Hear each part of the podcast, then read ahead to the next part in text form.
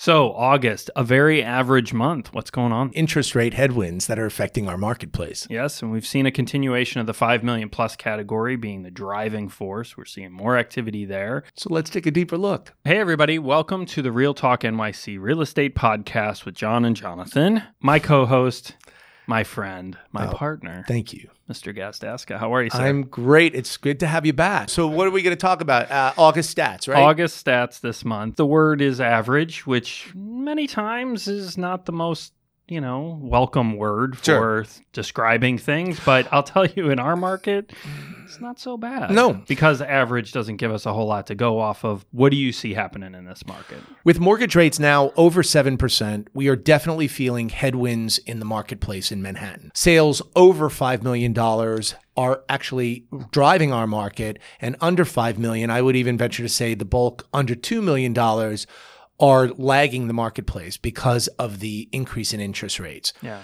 On the flip side, we're not seeing a dramatic increase in our inventory. Obviously, because people who are paying in the two and three percent interest rate with their loans at two and three percent, where are they going to go? So that's the big quandary. So people are not moving unless they have to move. So that is what we're finding. And I do believe that with the Fed now increasing a quarter point in July, we're now leveling off almost to the point where the Fed is not going to continue to interest uh, to um, increase. Well, they did say the other day that there's probably one more maybe one more increase, but we're but almost to the end of the tightening with the economy Seems the starting to slow. consensus, yeah, yes. starting to slow, and then interest rates. Our hope is that they will level off, and then ultimately by mid to late part of next year start they- to uh, decrease. Yeah, the interest rate talk here is always interesting because there's so much money here.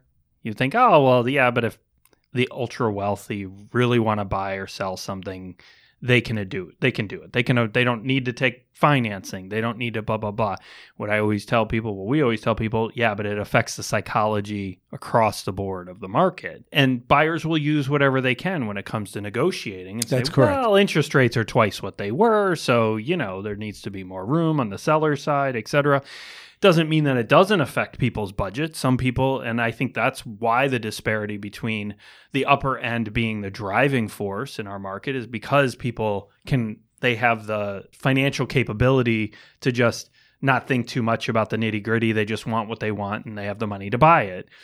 But when you get to the sub $2 million price point, even though it's still a tremendous amount of money and you have to be very financially you know well off in order to buy any apartment in the city there's a bigger effect there than if you're somebody buying a five seven ten million 20 million dollar apartment it's probably a tenth of their portfolio uh, to a quarter of their you know it's it's usually not that percentage of their portfolio. Overall financial portfolio goes down. They've got a a lot more uh, capabilities when it comes to deploying their money et etc so to make up for it but it doesn't mean that it's not used in a negotiation Definitely. so yes, in reality, somebody buying a ten million dollar apartment can they afford to pay ten thousand a month instead of seven thousand a month on financing or whatever twenty thousand versus fifteen, whatever the numbers are? Yeah, they can, but that doesn't mean that they want to, and it doesn't mean they're not going to use that to their advantage when they're in a negotiation. Right. Right. So, Right. but you're right; those lifestyle changes, the deaths, the divorces, the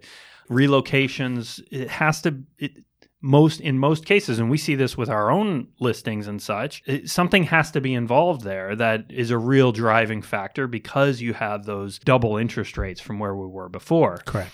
What's interesting, we had a conversation with one of our contacts at TD Bank, uh, which uh, Another one at and, Wells and another at Wells Fargo.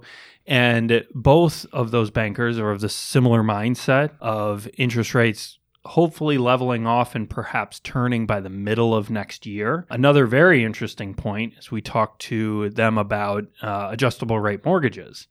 So it's been very commonplace and very popular here to do an adjustable rate mortgage. So most commonly a 7-1 arm.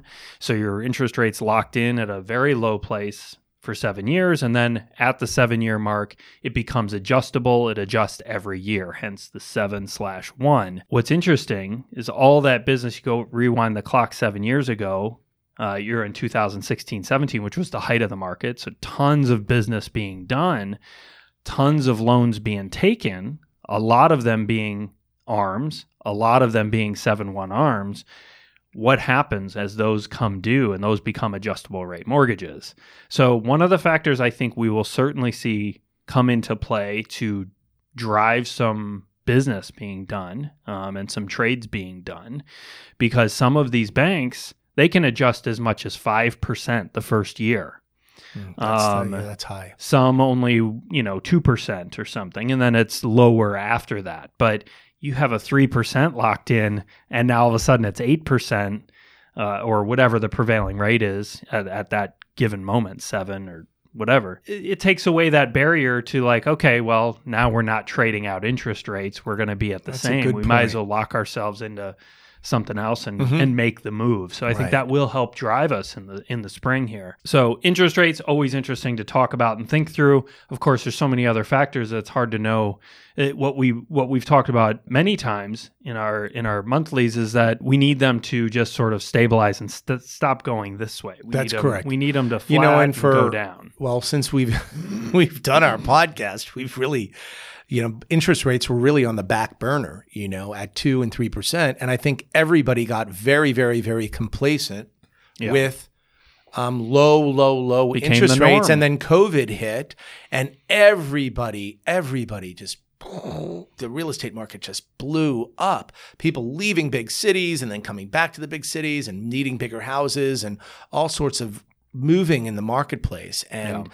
then a bottleneck of the supply happened and it remains that way. Why don't we dive right into the contract signs for August. Now to get to the statistics. Now to get to John the loves his numbers. Right. So we saw 867 contracts signed in August, slightly up 7% month over month and down slightly year over year by 5%. We saw actually an increase in co op sales versus condo sales for the month.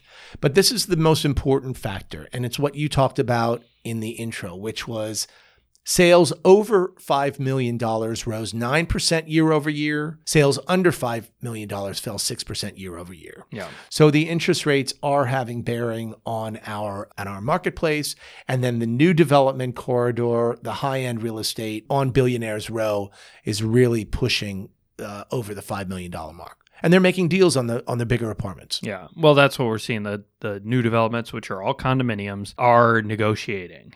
Correct. And Forty nine deals over five million. hard to pick a trend out of that just because we're not talking about a tremendous amount of transactions north of 5 million, but it's been a consistency um, where we've seen that upper end, the north of 5 million kind of continuing to do strong. So it's so it is even though we're not talking about a huge number of transactions relative to the size of our market and total number of transactions done, it still is showing that it's still moving.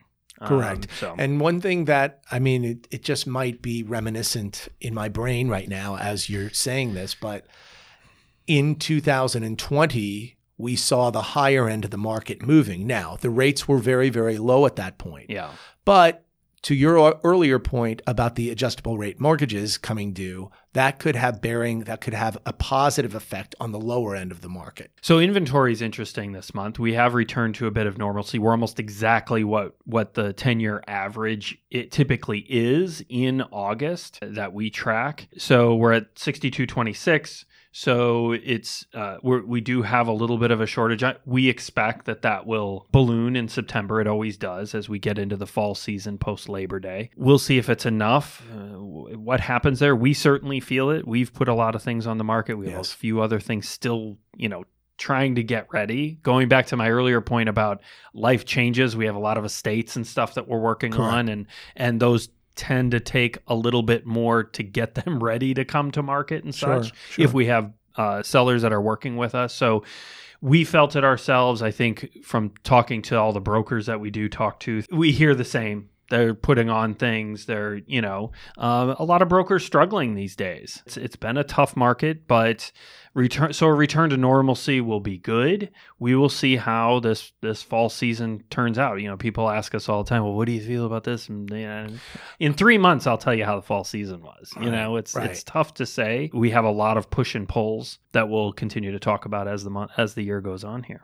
Definitely. And I think that we we will really have to look at those inventory numbers in September, I think, because what we've seen is a peak so far of inventory at a little over 7,800 units in April coming into May, and then continual decrease of inventory over the summer months, which is good, whether people have taken the apartments off the market and the, the inventory being absorbed. But at 6226, that is not a lot of units on the market No. in Manhattan, I don't think. No. And I think that It's we're, so we're seeing we're seeing a shortage a bit in specific areas, some significant downtown real estate that is beautifully renovated going to contract Yeah. and there's attention being given to that, to those kinds of apartments.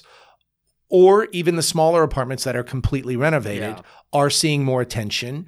But on the list side of things, why are my apartments not selling? And Yeah. in most instances, we have we have a disconnect. We have a buyer pool that's nervous and they're not going to pull the trigger like they would in 2021 jumping into the real estate. And so we have to counsel the sellers. In some instances it's price, other things apartments which need work are taking longer to sell. They always well, which have. is always the case, and that that particular piece of our market always gets hit the hardest, in my opinion. You know, so now, okay, interest rates that's an issue, but what does that lead to when you talk about an apartment that needs a lot of work? Is okay now not only are my monthly costs higher to finance this.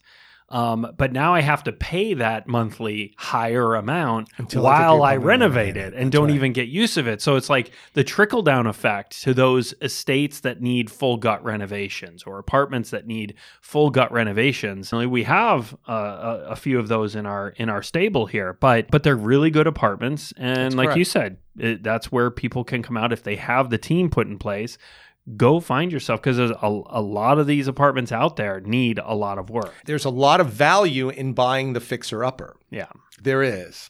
You can not only get what you want if you have the patience, but also um, you can get a, a you know a good deal. so speaking to those apartments that need a lot of work what that tells us as a as a guidance for somebody that has an apartment that hasn't been renovated for 30 years and they're selling it whether it's an estate whether it's their own personal property or whatever and they're downsizing et cetera is please take the guidance of your agent Yeah. like clean that apartment up put some money into it. Do not renovate the kitchen and bathrooms. Correct. that's we always say that's that's you're you're rolling the dice too big there because somebody coming in will probably want to do some do their own thing etc but painting the apartment cleaning it up removing carpeting and we're in the midst of doing this and have done it a lot over the Mhm. last year We have, in some regards we feel like Yeah. contractors you know or or project managers when Sure. it comes to that but i pride myself as i know you do i pride our team on being able to see okay here's the project how can we make it as appealing as possible Correct. it does not mean that the apartment's going to fly off the shelves because you have all yeah. the extenuating circumstances but it's about removing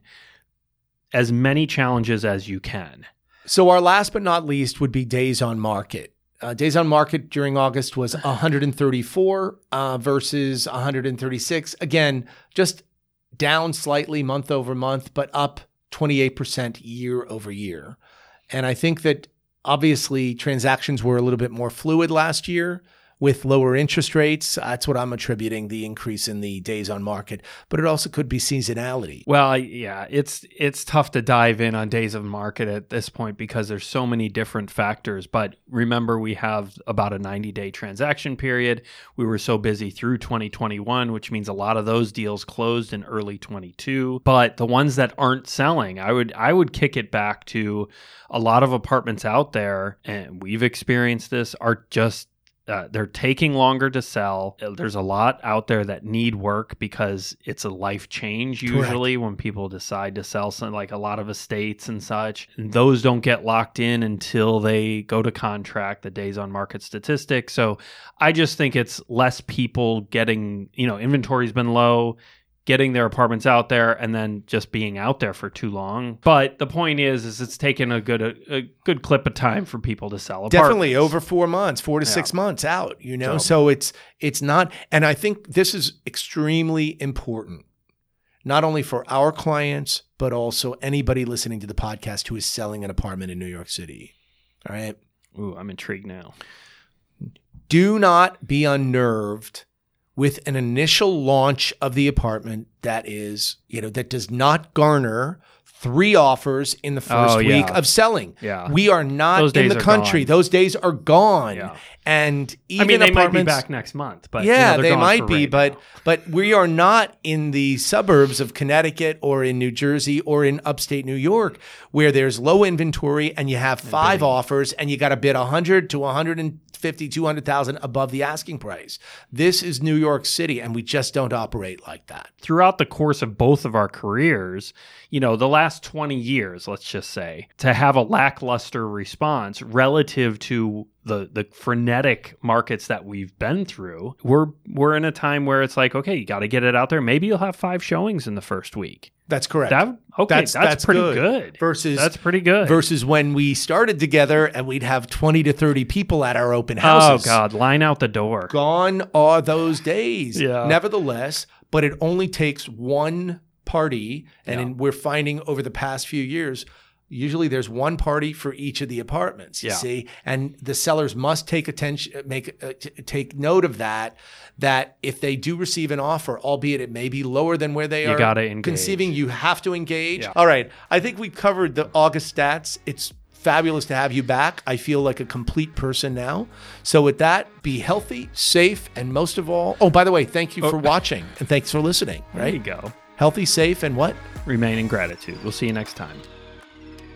Thanks for watching or listening to the Real Talk NYC Real Estate Podcast. If you want to find us online or sign up to get our monthly and quarterly market stats, come on over to our website, gasdaskaconlonteam.com, or you can find us on all social media with the handle at Gasdaska Team.